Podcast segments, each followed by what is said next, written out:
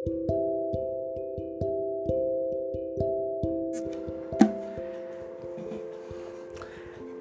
Everyone મારું નામ છે આલ્બસ અને તમારું સ્વાગત છે ધ ગુજરાતી પોડકાસ્ટ પર. હું આજે મારા ફાધર સાથે બેઠો છું અને એમનું નામ છે ઇનવિક્ટસ તો આજે અમારે આજે અમે વાત કરીશું રામ જન્મભૂમિનો જે શિલાન્યાસ થયો, જે ભૂમિપૂજન થયું, એના પર. અને તો સિન્સ હું અને મારા ફાધર બેઉ એકદમ ઇમોશનલ છીએ આ ટૉપિક માટે, તો મને થયું કે આજે એમની સાથે જ આજનું આપણું પોડકાસ્ટ સ્ટાર્ટ કરીએ. તો હેલો સર, તમે આવ્યા. થેન્ક યુ તમારા પોડકાસ્ટ માટે. બોલો સર. ઘણો આનંદ થયો. આનંદ થયો તમારી જોડે પોડકાસ્ટમાં જોડાઈને. અને વિષય બી સારો લીધો છે, મારા પસંદનો છે. થેન્ક યુ સર તો જ્યારે ઓરિજિનલ બાબરી મસ્જિદનું ડેમોલિશન થયું ત્યારે મારો તો જન્મ પણ નહોતો થયો. પણ તમે હતા એ વખતે. તો તમને એ વખતની ફિલિંગ્સ ને અત્યારની ફિલિંગ્સનો કોઈ આર્ક છે? કોઈ કમ્પ્લીશન થયું? આજનું જ્યારે થયું તો શું ફિલિંગ હતી તમને? તમે આજે ભૂમિપૂજન જોયું ત્યારે? બાબરી મસ્જિદ જ્યારે ધ્વંસ કરી હતી સૈનિક, શિવસૈનિક વિશ્વ હિન્દુ પરિષદ બધી જે બધી સંગઠનો જે બીજા બધા ભેગા થઈને, એટલે એકચ્યુઅલીમાં બાબરી મસ્જિદ કહેવાય, પણ એ એક ઢાંચો હતો. એમાં કોઈ દિવસ મસ્જિદની રીતે નમાજ કે એવું કાંઈ થતું નહોતું, અને એક સ્ટ્રક્ચર હતું, જેનો કોઈ દિવસ ક્યારેય યુઝ જ નહોતો થયો, અને ઘણી બધી જમીન એમ જ પડી હતી. અને એ જગ્યા રામ જન્મભૂમિ હતી, તો ત્યાં રામ જન્મભૂમિ બનવી જોઈએ. એ ઇમોશન સાથે લોકો જે લોકોનામાં જાગૃતિ હતી એ લોકોએ એને કે કે આ તૂટે નહીં ત્યાં સુધી નવું બને નહીં. અને એ લોકોએ ધ્વંસ કરી હતી. ત્યારે થોડુંક ઇમોશનલ અમે લોકો વધારે હતા. કે હવે આ તો તૂટી જ ગયું છે ને તારે તરત મંદિર બી બનાવવાનું ચાલુ કરી જ દેશે પણ પ્રોસેસિંગમાં ટાઈમ વધારે લાગી ગયો. બરાબર. ત્રીસ વર્ષ લાગી ગયા એના પછી ઓલમોસ્ટ ઓલમોસ્ટ ત્રીસ વર્ષ. બરાબર. પણ તમારી વાત સાચી. એકચ્યુઅલી સુપ્રીમ કોર્ટે પણ એવી રીતે જ કીધું હતું કે ત્યાં એની નીચે મંદિર છે કે નહીં, એ તો ત્યાં હજુ ડીપ ડેપ્થમાં સર્વે થાય તો ખબર પડે. પણ જે સુપ્રીમ કોર્ટે રામ જન્મભૂમિ મંદિરને આપ્યું હતું, જે હિન્દુઓના પક્ષમાં આપ્યું હતું, એ લોકોએ એવું કહીને આપ્યું હતું કે આ શ્રદ્ધાનો વિષય છે. અને તમે જે કીધું ને કે અહીંયા ક્યારે જે મસ્જિદમાં જે થાય ને શું કહેવાય નમાઝ. નમાઝ. નમાઝ ક્યારે થઈ નહોતી એવી રીતે. પણ અહીંયા વર્ષોથી બ્રિટિશરોના ટાઈમથી અહીંયા હિન્દુ આવીને પૂજા કરી જતા હતા. તો એનો ઇતિહાસ હતો. અને એ જ ઇતિહાસના બેસિસ પર એ લોકોએ હિન્દુઓના પક્ષમાં કર્યું. સુપ્રીમ કોર્ટનું આ લોજિક હતું. ઇતિહાસ તો ઘણો જૂનો હતો. રામ મંદિર જે કહેવાય છે એની સ્થાપના તો ઘણા વર્ષો પહેલાં ત્યાં થઈ હશે. મુગલોના જમાનામાં જ્યારે એને એની ઉપર આ ઢાંચો તૈયાર થયો કે જેને બાબરીના મસ્જિદના નામથી ઓળખાવા માંડ્યો.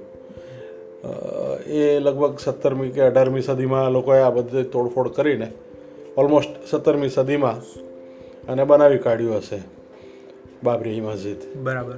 અને મંદિર ડિમોલિશ કરીને એની જગ્યાએ મસ્જિદો બનાવવાની પરંપરા તો ચાલતી જ હતી. અને હિન્દુઓ જનરેશન ખતમ થઈ ગઈ. પણ જે હિન્દુઓ હતા એ તો કેરી ફોરવર્ડ થયા જ છે. એ લોકોના જે વંશ જે હતા એ લોકોને તો એ ફિલિંગ કેરી ફોરવર્ડ થઈ છે. બરાબર. એકમાંથી જનરેશન ટુ જનરેશન અને જે લોકો ત્યાં રહેતા હતા એ લોકોને તો વધારે સ્ટ્રોંગ ફિલિંગ હતી કે અહીંયા મંદિર હતું અને આની જગ્યાએ આવું કર્યું છે. કલેક્ટિવ મેમરીમાં તો હતું જ કે મંદિર છે કલેક્ટિવ મેમરીમાં જીન્સમાં હતી એ વસ્તુ એ લોકોના. ત્યાં જે રામ મંદિરની જગ્યા કહેવાય છે ત્યાં લોકોએ અતિક્રમણ કરીને આ જગ્યાએ મસ્જિદ બનાવી છે. તો આ તો આપણે કંઈ કરી નહોતા શક્યા એ વખતે પણ હવે તો કરી શકીએ એમ છે ને. બરાબર. અને બિંગ કંઈ યુઝમાં નથી લેતા એટલે. બીજી જગ્યાઓ બી છે જ્યાં અત્યારે યુઝમાં છે ને જે મસ્જિદની જેમ વપરાય છે ત્યાં લોકો તોડફોડ કોઈએ નથી કરી. કોઈ કોઈ કોમ્યુનિટીએ ત્યાં જઈને તોડફોડ કરીને અમારો હક છે એવી વાત નથી કરી.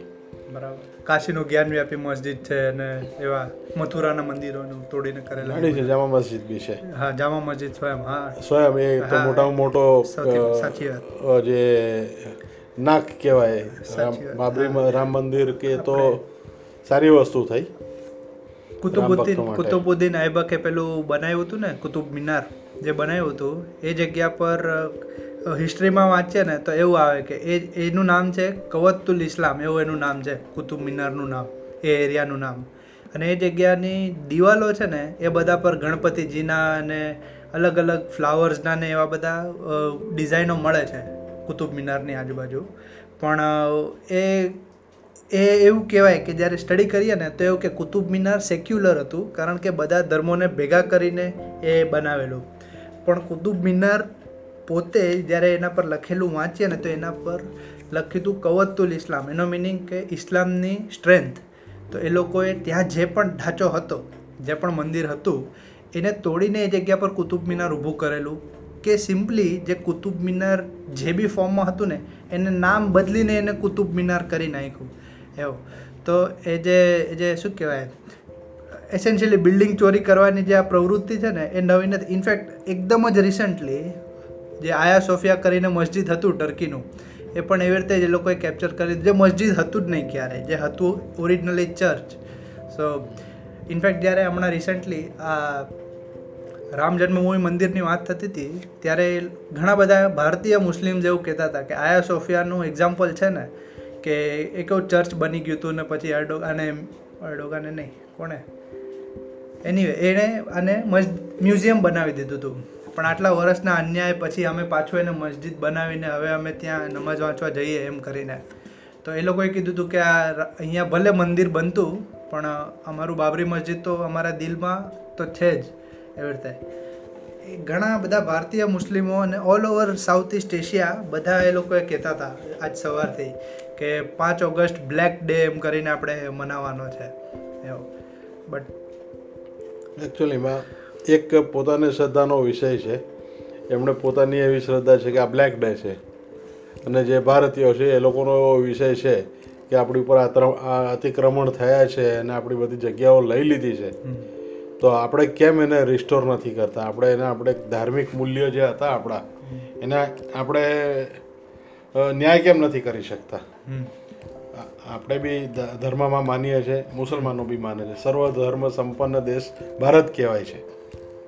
સર્વ ધર્મ સંપન્નમાં તો બધા ધર્મને સરખો અધિકાર આપ્યો છે. બરાબર. તો સર્વ ધર્મ કર્યો છે તો પછી ભાઈ જે તમે અતિક્રમણ કર્યું છે યુ ગો બેક સિમ્પલી હા બરાબર. તમે ધર્મને અમે તમારા ધર્મને માન આપીએ છીએ.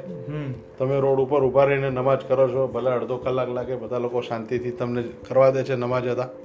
તમે રોજ નમાજના ટાઈમે અજાન કરો છો એટલે મોટે મોટેથી જે ઇસ્લામમાં લાગુ નથી પડતી. બરાબર. કોઈ અજાન માઇક લઈને માઇક લઈને બૂમો પાડવાનો કઈ અજાન કરવાનો કોઈ મિનિંગ નથી. બરાબર. અને જેનામાં જાગૃતિ છે એની મેળે આવવાનો જ છે. સાચી તમે કોઈને જગાડો છો અજાન કરીને કે ભાઈ ઉઠ ભગવાનનું નામ લે અલ્લાહનું નામ લે તો એ ઇસ્લામના પોતાની વૃત્તિ છે. એમના ધર્મની પ્રત્યેની એમની આસ્થા છે. તો હિન્દુઓને પોતાના ધર્મની આસ્થા છે. તો સર્વભૌમમાં આપણને બી આપણો એટલો અધિકાર છે જ કે આપણે બી આપણી જે વસ્તુઓ આપણે આજની વસ્તુ નથી. સદીઓ પુરાની વસ્તુઓની ઉપર જે પરંપરામાં હતી અને જેને માટે લોકોને પુષ્કળ માન હતા એને માટે આપણે વાત કરીએ છીએ. બરાબર. ખાલી ખાડો પુરાયો છે. એના પર કાંઈ થયું? લેવલિંગ કર્યું છે આ તો સિમ્પલી એમ.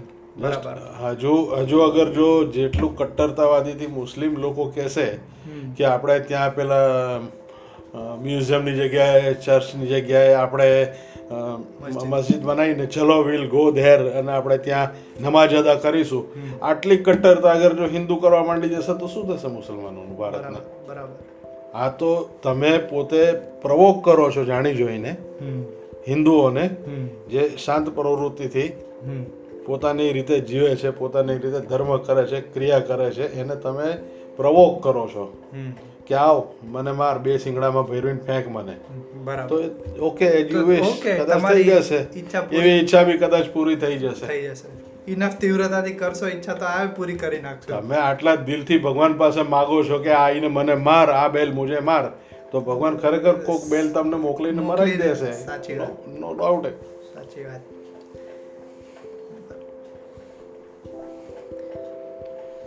આજે ખાસ વિષયમાં મને તો મંદિરના જે શિલાન્યાસ થયો એમાં આનંદની વસ્તુ એ હતી કે હનુમાનવાડીમાં જ્યારે પ્રધાનમંત્રી ગયા એમણે સાષ્ટાંગ દંડવત કર્યા છે. જે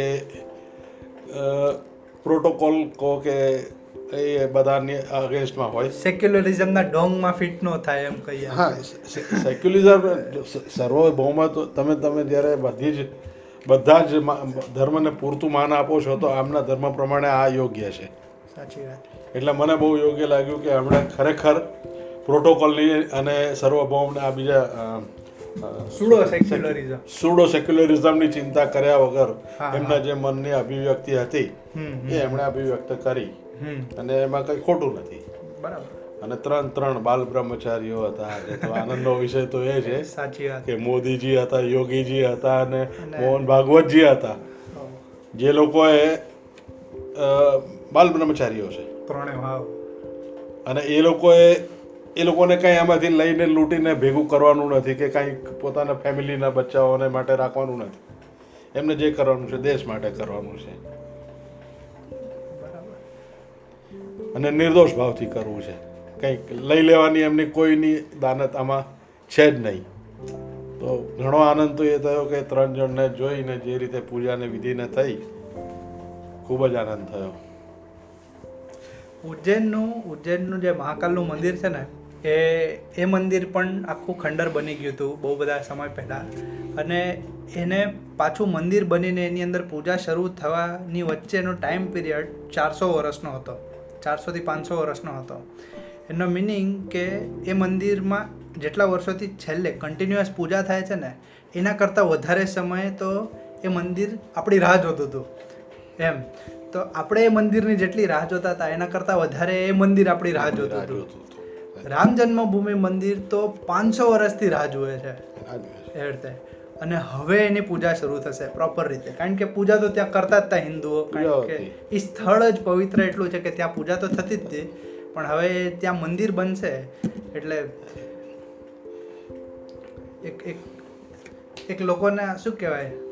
ઇન્ડિયા ઇન્ડિયાની અંદર એક પેલું બનશે એક એક દીવો દીવો કહીએ ને કે પ્રજ્વલિત થશે. કારણ કે આ મંદિર છે ને ખાલી ખાલી ફિઝિકલ ઈંટોથી બનેલું મંદિર નથી.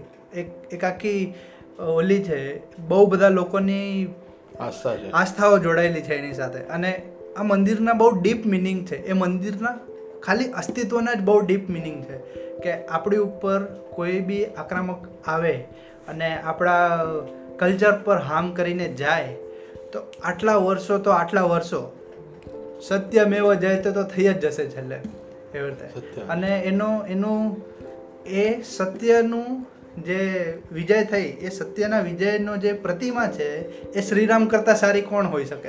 અને એમનું જ મંદિર બન્યું એટલે એકદમ શું કહેવાય ચેરી ઓન ટોપ થઈ ગયું. એ રીતે. ફક્ત ને ફક્ત આ બાબરી મસ્જિદ નામ છે એટલે ત્યાં પૂજા કરવા નહીં જવાનું એ કારણસર પાંચસો વર્ષ રાહ હોય છે. બરાબર. બાકી અગર જો ત્યાં મોસ્ક હોત અગર જ્યાં ત્યાં કોઈ બી કાસ્ટના મુસ્લિમ હોત કે કોઈ બી હોત પૂજા કરતા હોત પૂજા બી કરતા હોત તો એવું કોઈ કારણ નથી કે એને ધ્વંસ કરીને એની જગ્યાએ બનાવી દે માણસ કોઈ બી ભારતીય કે કોઈ બી હિન્દુ એવો એટલી બધી ગંદી વિચારધારા કોઈની બી નથી કે તું ત્યાં તારું ઘર હું તોડીને આ ખાલી મુસલમાન લોકોનામાં જ છે જે અતિક્રમણ કરીને આવેલા એ લોકોનામાં ભારતીય મુસલમાનો એમાંના ઘણા લોકો વંશજ છે ઘણા લોકો એમાંથી ફોલોઅર્સ છે.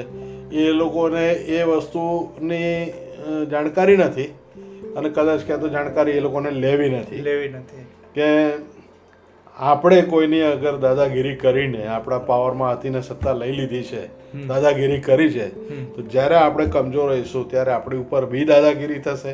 સાચી વાત. એ હજુ જ્ઞાન થયું નથી. થયું નથી અને બીકની વસ્તુ છે.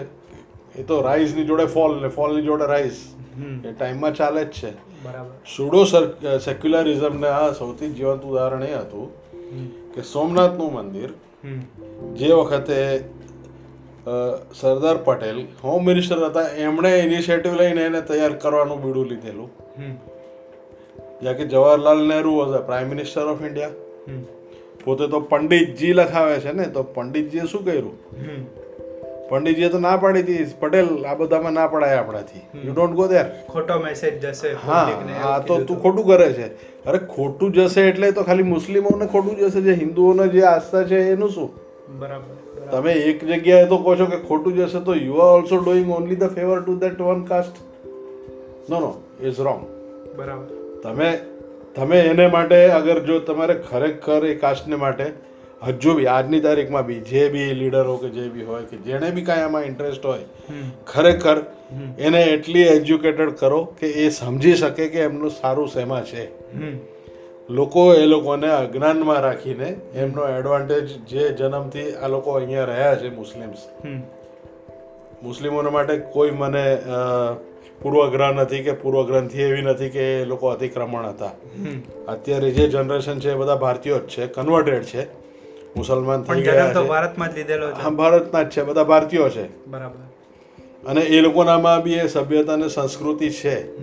પણ હજુ બી તમે એ લોકોની પ્રત્યે એક તિરસ્કાર ને એક એક જાતનું ખાલી વાપરી લેવાની વૃત્તિ રાખો છો કે એ માણસોને આપણે વાપરી લઈએ.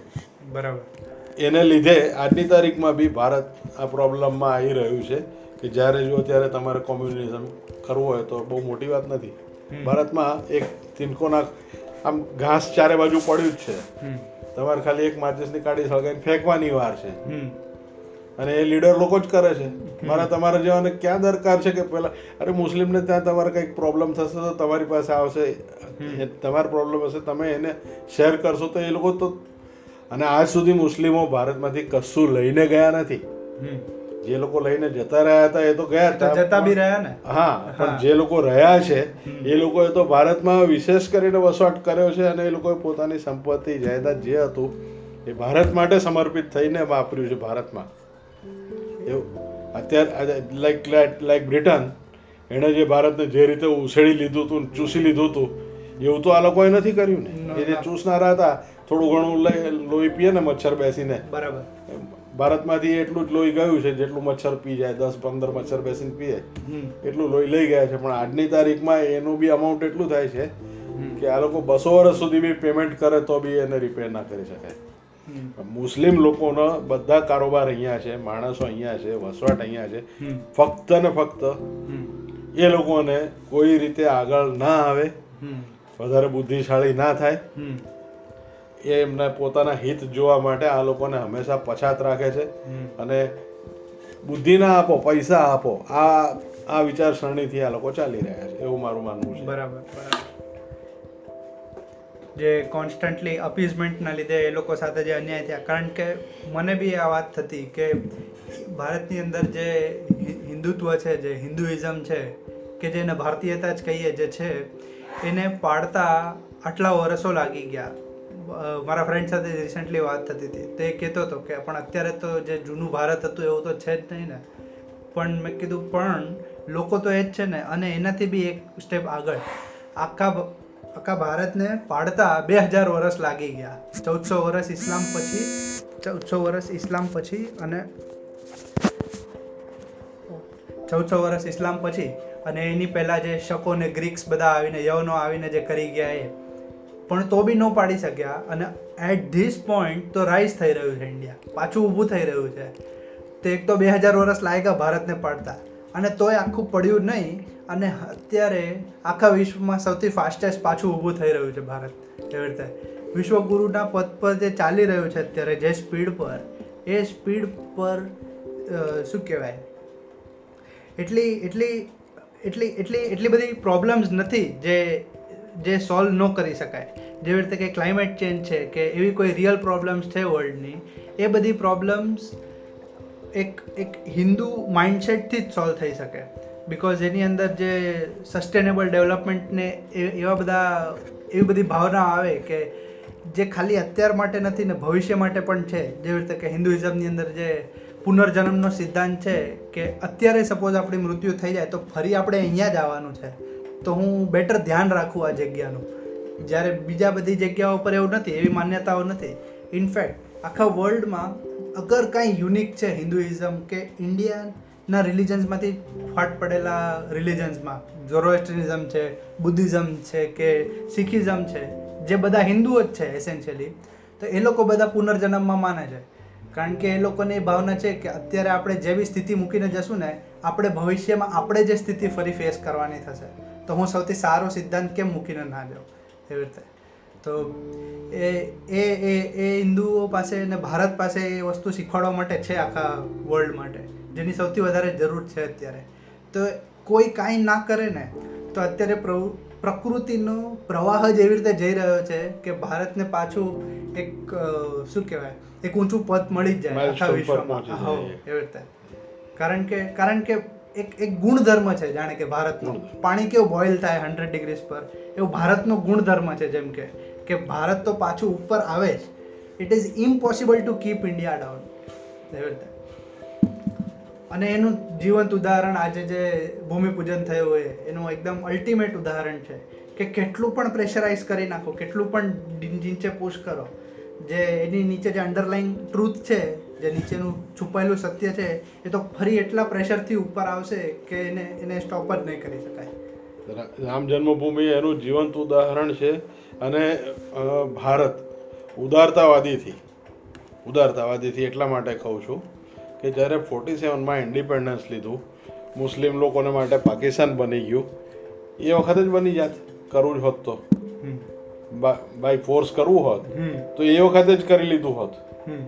પણ એક સભ્યતાને એવું કહે છે સમજ કે તમારો પોઈન્ટ તમે મૂકો અમારો પોઈન્ટ અમે મૂકીએ. We will discuss hmm. અને ડિસ્કશનથી મેટરને સોલ્વ કરીશું. તમે કહેશો કે હું બંદૂક લઈને ડિસ્કશન કરીશ તો દેટ ઇઝ નોટ પોસિબલ બંદૂક લઈને ડિસ્કશન તો રામ મંદિરનું જે સોલ્યુશન આવ્યું એ હતું કે જ્યારે બેસીને ડિસ્કશન થયું જ્યારે તું મને પ્રૂફ આપને હું તને પ્રૂફ આપું છું. અને જ્યારે archaeological survey of India proof આપશે. અને આટલા વર્ષોની આસ્થાઓ જે છે લોકોની જે ભગવાન રામ પ્રત્યેની છે એ એનું પ્રૂફ આવશે. કેમ કે ભગવાન રામના જન્મ પછી જે લોકો જીવતા હતા અને જે લોકો મરી ગયા હમ. ઓબ્વિયસ પુનર્જન્મ બી લીધો હશે. સાયન્ટિફિકલી એવું કહેવામાં આવે છે કે આપણે આપણે જીવતા પાછા થઈએ છીએ કેમ કે આપણા જીન્સ જે ખરા ને એ ટ્રાન્સમિટ થાય છે. આવતી આવતી જનરેશનમાં જે આવવાની છે એમાં એ જીન્સ ટ્રાન્સમિટ થાય છે. હવે એ આપણી આગલી પેઢી ખતમ થશે તો એના જીન્સ એની આગલી પેઢીમાં ટ્રાન્સમિટ થયા. તો સાયન્ટિફિકલી બી અગર કોઈ માને કે ના માને અને આપણે હંમેશા જીવતા જ રહીએ છીએ. અને અને જે સેટ ઓફ એટમ અત્યારે છે જે અણુઓનો અત્યારે જે જથ્થો છે જે આપણું શરીર કહેવાય એ જથ્થો તો હંમેશા અસ્તિત્વ ધરાવશે આગળ અને ભૂતમાં પણ. અને જે આસ્થા હતી રામ મંદિર પ્રત્યેની એ તો જીવંત એ હતી એટલે છે અને રહેવાની છે. કણ કણમાં છે. હા અને એ રહેવાની છે. કેમ કે એક એક જે એક સ્ટાન્ડર્ડ અચીવ કરેલું રામ મંદિર વખતે ભારતના સભ્ય સમાજ જે હતો એણે અને ત્યાર પછી વર્ષિપ પૂજા આસ્થાથી કરતા હતા લોકો. શેના માટે કરતા હતા? આજે ભગવાનની બી પૂજા આરતી દીવો બત્તી કરીએ છીએ તો શેના માટે કરે છે? બસ શાંતિ જોઈએ છે? બધાને આપો શાંતિ. સર્વભૌમ. બધાને સર્વ સુખીના સુખીનામ. કોઈ એવું નથી કે મને એકલાને આપી દે અને બીજા બધા ભૂખ્યા રહે. સર્વ ભારતીય સુખીના કે સર્વ હિન્દુ. સુખીના નથી. સર્વે જાનવરોને બી ગણીને. હા જે લોકો મંદિર મસ્જિદમાં કે ગુરુદ્વારામાં કે ક્યાંય નથી જતા. ભાઈ એનું બી ધ્યાન એનું પણ ધ્યાન આ ચકલા પક્ષીઓ ઉડે છે એનું બી ધ્યાન રાખ. અને આ માટી છે એનું બી ધ્યાન રાખ. એ ભાવના ભારતીયોમાં જે છે એ ભાવના રામ વખતથી એના પહેલાથી ચાલુ આવી છે આપણામાં. તો તમે તમારે જેને રામને આસ્થા કરી તો આસ્થા તમારામાં જનરેશન ટુ જનરેશન વધશે આસ્થા ઘટવાની નથી. બરાબર. અને એકચ્યુઅલીમાં જે ભારતને જે બહુ ખરાબ પરિસ્થિતિમાં અંગ્રેજોને લીધે પડ્યું હતું તો એ that is hardly a matter of two fifty years બરાબર. ટુ થાઉઝન્ડ યર્સથી અગર જો પ્રયત્ન કર્યા લોકોએ તો hardly.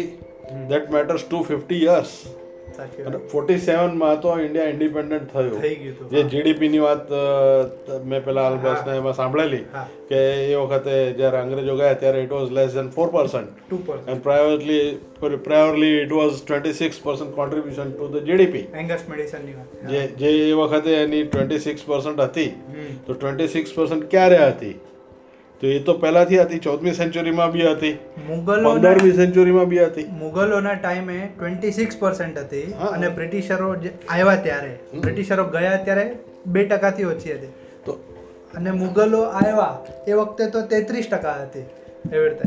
તો જે મુગલોના ગયા પછી બ્રિટિશરોના આવ્યા પછી that is only. Two hundred years only દસ હજાર વર્ષથી લાંબી બે હજાર વર્ષ મગજમારી કરી એ લોકોને બસો વર્ષની ખાલી એ લોકો આપણને થોડીક ડીચ આપીને જઈ શક્યા. બરાબર. અને એ બી ફોર્ટી સેવન પછી તમે ઓગણીસો ને એસી પાછો ઓગણીસો ને એસી પછી જુઓ. એટલે ફિફ્ટી અને thirty thirty two years thirty four યર્સમાં તો ભારત પાછું ઊભું તો થઈ જ ગયેલું. થઈ જ ગયું અને. નાઇન્ટીઝમાં તો બધા ગ્લોબલાઇઝેશન ચાલુ કરી નાખેલું. બધા દરવાજા ખુલી ગયા હતા ભારતના અને ભારત બધા માટે ખુલ્લું હતું. આખું વર્લ્ડ રેકગ્નાઇઝ કરવા માંડ્યું ભારત. બધા જ આવી ગયા હતા. એમાં ભારતના માટે બધાને માન બી હતું. બરાબર. ઓબ્જેક્શન બી હતા. તમે પરમાણુ અરે બુદ્ધિ છે. અમે પરમાણુ ટેસ્ટ એટલે કર્યા કે અમારી પાસે બુદ્ધિ બુદ્ધિ છે. અમે ચોરી નથી કરી. લોકો કરે છે. અમે નથી કરતા. બરાબર. તો એ એક પિરિયડ જે જે એકચ્યુઅલીમાં જે જીન્સ જે આપણામાં ટ્રાન્સમિટ થતા ગયા છે ને જનરેશન ટુ જનરેશન ભલે ફોર ધ પીરિયડ શાંત થઈ ગયા કોઈ કન્ડિશનના હિસાબે. પણ એ એ જ મુસ્લિમ લોકોનામાં બી એ જ જીન્સ છે. ભલે નામ આસ્તાનું એ લોકો મુસ્લિમ કહેતા હોય પોતાની જાતને પણ જેનેટિકલી દે આર ઓલ્સો ભારતીય. જાગશે. આપણે બી બસો વર્ષ તો સૂતા જ છીએ ને. સાચી વાત. Let them sleep for four hundred years કેમ કે એ લોકોને કોઈ જાતનું એજ્યુકેશનથી વંચિત રાખ્યા છે. હજુ બી એમનો એમના જે પોઈન્ટ છે કાઢી નાખવા જેવા નથી હોતા. અને એક્સેપ્ટ કરવા જેવા બી નથી હોતા. ડિસ્કશન કરવા જેવા હોય ખાલી એક વસ્તુ છે કે ભાઈ. કન્વિન્સ થાવ અમે કન્વિન્સ થઈ જાય કે તમે થઈ જાઓ. કોઈ એક થાય અધરવાઇઝ કેવું છે કે એમાં ભાઈ તું સાચો છું yes I agree with you એટલા પ્રાઉડથી તો ના જ બોલે. નો ભાઈ ચલો થોડો આપણે બિંગ અ ફેમિલી મેમ્બર અમે લેટ ગો કરીએ થોડું તું કર. થોડું એવી રીતે ઇટ્સ ઇન ફેમિલી મ્યુચ્યુઅલ કોમ્પ્રોમાઇઝથી જીવી લે. તો આ કોમ્પ્રોમાઇઝથી તો રામ મંદિરનો શિલાન્યાસ થયો છે સાચી વાત. હવે બીજા જે લોકોને આમાં ઇન્ટરેસ્ટેડ પાર્ટી છે કે જેને આ બધાથી નુકસાન થાય છે એને જેટલા બુમા બુમ પાડવી એટલી પાડી લે ને. બરાબર. હવે પાંચમો થી છઠ્ઠો નંબર છે કન્ટ્રીમાં પ્રોગ્રેસમાં ઇન્ડિયાનો બરાબર. કોણ બૂમો પાડે છે? આઠમા નવમા નંબર વાળા? અરે એ તો આમ જ પાડવાના છે. તમે કઈ નહીં કરો તો બી એ તો રડવાના છે મંદિર કાંઈ બીજા કારણથી રડશે. અરે કાંઈ બી એમને તો રડવું જ છે ને કેમ કે તમે આગળ જતા રહ્યા છો. એમને બરદાસ્ત જ ન થતું. બ્રિટન કેમ પાછળ રહી ગયું ઇન્ડિયાની જે ઇન્ડિયામાંથી માલ મળી દો ખાઈ ખાઈને હટ્ટું કટ્ટું થઈને તકડું થઈને બેસી ગયું હતું. એની પોતાની દુર્દશા થઈ ગઈ છે અત્યારે. બ્રેક્સિટ કરે બધા લાત અત્યારે તો દશા એની પોતાની હજુ ઇન્ડિયા એને ફંડ આપે તો એ એક્સેપ્ટ કરી શકે એવી કન્ડિશનમાં આવી ગયું છે. બરાબર. અને હજુ જવા દો બીજા વીસ વર્ષ. કે ચોરીનો માલ તો ચોરીનું તો ઘરનું ઓહેડીને જાય આપણા લોકોનામાં ગુરુજીઓ બધા કહેતા હતા મહારાજ સંતો બધા કે ભાઈ ચોરીનો પૈસો તારા ઘરમાં આવ્યો ને તો તારો ઘરનો બી જે હશે ને એ બી ઓહેડીને જતો રહેશે. બરાબર. અત્યારે તો એનો ચોરીનો તો જાય જ છે. જાય જ છે. જોડે જોડે એનો ઘરનો બી જાય છે. આવશે. હા કેમ કે આ બહુ મોટી પ્રક્રિયા છે. એટલા મોટા સ્કેલ પર થઈ રહી છે. બસો બસો વર્ષના ટાઈમ લાગશે થોડોક જતા એને બી. હજુ તો સિત્તેર જ થયા છે ને.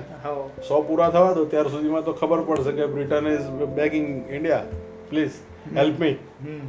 મને બેલ આઉટ પેકેજ આપો. થોડું આપો કંઈક. હા અમારે જીવવા માટે કંઈક જોઈએ છે. ઇન્ડિયા તો લિબરલ છે પહેલેથી. તું દુશ્મની કરવું હોય તો કર. મેં બહુ પહેલાં એક નાનપણમાં એક સ્ટોરી વાંચી હતી ખાનદાની દુશ્મનની. અ, દુશ્મની દુશ્મનની ખાનદાની. દુશ્મનની ખાનદાની. હા. એમાં બાર વાટે ચડેલા હોય છે. બે જણા મારામારી પર આવી ગયા હોય સામસામા થઈ જવાના હોય છે. તો આ એના ઘર આગળ જઈને કે ખતમ કરી નાખવાનો ચાલ આવી જા બહાર નીકળ. આપણી દુશ્મની જે છે હું. તને કોલ આપું છું. બહાર આવી જા. હા. પેલો શું બેઠો છે એકદમ સુનમુન ઉદાસ થઈને. તો એના એક માણસ જઈને પેલાને કહે છે બીજા ભાઈ જે બહુ ચેલેન્જ કરતો હોય છે એને. હા. એકચ્યુઅલીમાં એમને પ્રોબ્લેમ છે. તમારી જોડે દુશ્મની કરવામાં એને કંઈ વાંધો નથી. બહાર આવવામાં બી વાંધો નથી. પણ એને ઘરમાં પ્રોબ્લેમ થઈ ગયો છે. એની દીકરીનું કોઈ અપહરણ કરેલું છે. અને આખું ફેમિલી અત્યારે બહુ મુસીબતમાં છે. એમને ખબર નથી પડતી કે શું કરવું. તો કે આપણી દુશ્મની પછી જોઈ લઈશું. ચલ નીકળ બહાર.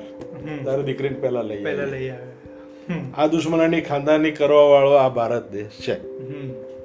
કોરોના વાયરસ વખતે. તું દવા લઈ જા તને કઈ જોઈએ છે હું આપું છું તને.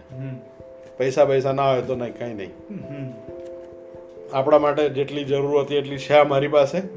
આ તમારા માટે અમે સરપ્લસ બનાવીશું ને તમને આપીશું. આપે છે. વર્લ્ડ. વર્લ્ડને એકસો પચાસ દેશોને આપી કોઈ કન્ટ્રી એવી બાકી નથી. અને આ આ બધા જે ગુણધર્મ જે આપણે જોઈ રહ્યા છે આજની તારીખમાં આ ક્યાંથી આવ્યા જે જગ્યાનો જે મંદિરનો શિલાન્યાસ થયો છે ને રામ ભગવાન મર્યાદા પુરુષોત્તમ. એને એણે દુશ્મનીની મર્યાદાઓ બી નિભાઈ છે.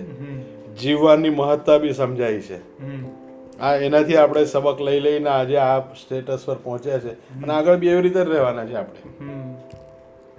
કેમ કે જે મર્યાદાનો જે અનુબંધન આપણે કરેલું છે રામ ભગવાન જોડે. કે રામ ભગવાનના આપણે બી તો વારસદારો જ છે. સાચી વાત. તો જેન્ટ્સ તો એમના જ આપણામાં બી છે. કેમ કે જે બ્રાહ્મણ લોકોમાં ગોત્ર કહેવાય છે. ક્ષત્રિયોમાં બી અમુક ગોત્ર ગણાય છે. ઘણા આપણે જાતિઓમાં એમાં ઉચ્ચ નીચ નથી હોતી. કે આ આપેલા છે ને ના ના છે ને ક્ષુદ્ર છે ને એ પણ જે બી હોય એ લોકોનામાં આજની તારીખમાં ગોત્રની ગણતરી થાય છે. અને ગોત્રની ગણતરી એટલા માટે થાય છે કે દે બિલોંગ ટુ સમ ઋષિ. તો આપણે જે ઋષિમાંથી આવ્યા હતા એમાં એમના વંશજ રામ બી હતા તો આપણે બી એમાંથી જ વંશજ પેલો ચાલ્યો છે આપણો. તો લગભગ જે ભારતીયો છે મૂળ એ ક્યાંક ને ક્યાંક પોતાને એ લાઈન સુધી જોઈન્ટ કરી એ એ જે લાઈનમાંથી જે જીન્સ ડેરાવ થઈને આપણે સુધી પહોંચ્યા છે એ હજુ આગળ બી ફોરવર્ડ થતા રહેશે. દુનિયા શું કહે છે? નો બડી કેર્સ જે તમે સિત્તેર વર્ષ જોયું ને કેર કરનારાઓ ક્યાં ક્યાંના હતા? ગાજી ખાનની ઓલાદ. જે જે ગાજી ખાન એના ફાધર હતા કદાચ. ગ્રાન્ડફાધર ગ્રાન્ડ ફાધર હતા જવાહરલાલ નહેરુના. ગાજી ખાનની ઓલાદ. હમ. તમે શું એક્સપેક્ટ કરો છો એની પાસે? એના પાસે વંશવેલો ક્યાંથી આવવાનો? જે don't belong to this country hmm hmm. They were really they were intruders hmm. Technically technically એ લોકો ઇન્ટ્રુડર્સ હતા. હું આજના મુસલમાનોને ભારતીય એટલા માટે ગણું છું કે કેમ કે એ તો કન્વર્ટેડ બી છે અને એ લોકોને તો કન્વર્ટેડ અત્યારે ચલો હું કહું છું કોઈ બી નથી. પણ આજે વર્ષોથી એમનો જન્મ તો અહીંયા થયો એમના પેઢી પેઢી કેટલી પેઢી અહીંયા જન્મી ગઈ. ભારતનું જ છે જન્મ તો એ લોકોનો કેટલા વર્ષોથી અહીંયા થયો તો એ તો ભારતીય થઈ ગયા. બરાબર બરાબર. ભલે મુસ્લિમ છે ભારતીયો છે. ભારતીય થઈ ગયા ને પણ. આ તો આ જીન્સ જ જે કહે ને કે વિમ્ઝિકલ હતા. કે જેને કાંઈ વસ્તુની સમજ જ નહોતી તો સાઠ સિત્તેર વર્ષ સુધી ભારતને દુઃખી કર્યું છે આ લોકોએ. આપણા લોકોના જે આવ્યા જે જે ખરેખર જે લોકોનામાં હતી. ખાનદાની એ લોકોએ બરોબર વસ્તુ નિભાવી છે. આ રામ મંદિર જીવતું ઉદાહરણ છે. કાશીનું મંદિર જે ખરું અત્યારે એ મંદિરના આજુબાજુના પરિસરોમાંથી ગવર્મેન્ટે બધી જમીનો લઈ લીધી છે પરચેસ કરી છે. કેમ કે મંદિરની અંદર જવા આવવા માટે એટલા નેરો એક જ માણસ ચાલીને જઈ શકે એવી ગલીઓ છે.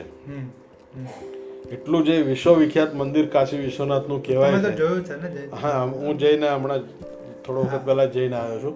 તે મંદિરમાં જવા માટેના જે નેરો પેસેજ છે એની આજુબાજુમાં દુકાનો છે ત્યાં સ્ટેન્ડ પર સાયકલો ઊભી. એક માણસ બી અગર ચાલીને સરખો જઈ શકે નહીં ને એવી ગલીઓ છે. એ ગલીઓમાંથી હવે મંદિરમાં કઈ હા આ બાજુ વળી જાઓ. આપણે પૂછવું પડે દરેક વખતે ભાઈ મંદિર હા આ બાજુથી જાઓ આ બાજુથી એટલી બધી ગલીઓ છે. એ અતિક્રમણ હવે ખાલી કરવું છે. ગવર્મેન્ટનો ઈચ્છા છે કે મંદિર જેવું તિરુપતિ મંદિરમાં પહેલા હતું કે ચારે બાજુ દુકાનો ને બધું હતું એકદમ ઘેરાયેલું રહેતું હતું. તિરુપતિ મંદિર એકદમ નીટ એન્ડ ક્લીન થઈ ગયું. આ બી મંદિર એકદમ આજુબાજુ પરિસર નીટ એન્ડ ક્લીન જોઈએ. આવા જવા વાળાઓ શાંતિથી દર્શન કરી શકે. અને ચડાવો તો જેને શ્રદ્ધા હશે એ તો લઈને ચડાવશે એક હજાર દુકાનમાંથી લોકો થોડી ચડાવો લઈને ચડાવવાના છે. બરાબર. પચાસ દુકાન હોય તો પચાસમાંથી લઈને ચડાવશે ત્યાં તો હજારો દુકાનો છે ત્યાં એવી. ના ફૂલો લઈ લઈને બેઠા એક એક નાની નાની ટોપલી લઈને. બરાબર પાંચસો માણસ બ્લોક થાય. એ જગ્યાએ જે ગવર્મેન્ટે લીધી અને એને સાફ કરવાનું ચાલુ કર્યું છે એની નીચેથી મંદિરના અવશેષો નીકળ્યા છે. જે આપણું પોતાનું જ મંદિર હતું. કાશી વિશ્વનાથનું મોટું મંદિર કહેવાય છે. એની સરાઉન્ડિંગમાં જે જગ્યાઓ અત્યારે સાફ કરીએ છે તો ત્યાંથી બી મંદિરો જ નીકળે છે. એના અવશેષો નીકળે છે. તો આશ્ચર્યની વાત એ થઈ કે કલેક્ટર શ્રી ત્યાંના હતા એક એ કે આની નીચે તો મંદિર છે. ઓ માય ગોડ કે કે. એ તો આશ્ચર્યમાં થઈ ગયા. અને પછી ગવર્મેન્ટની જોડે જ્યારે એમણે ડિટેલિંગ કરી વાત કરી તો હવે હવે વધારે જે એમને ગ્રાન્ટ વધારે ફાળવવામાં આવે છે અને વધારે જગ્યા સાફ કરો ને વધારે જે બી હોય કેમ કે આર્કિયોલોજીકલ સર્વે બી એ જોવા માંગે છે કે અંદરથી જે હિન્દુત્વના જે પુરાવાઓ છે જે જમીનમાં છે કેટલા જૂના છે? અને એમાંથી આપણી આ ભાવિ પેઢીને કેટલો ફાયદો થશે?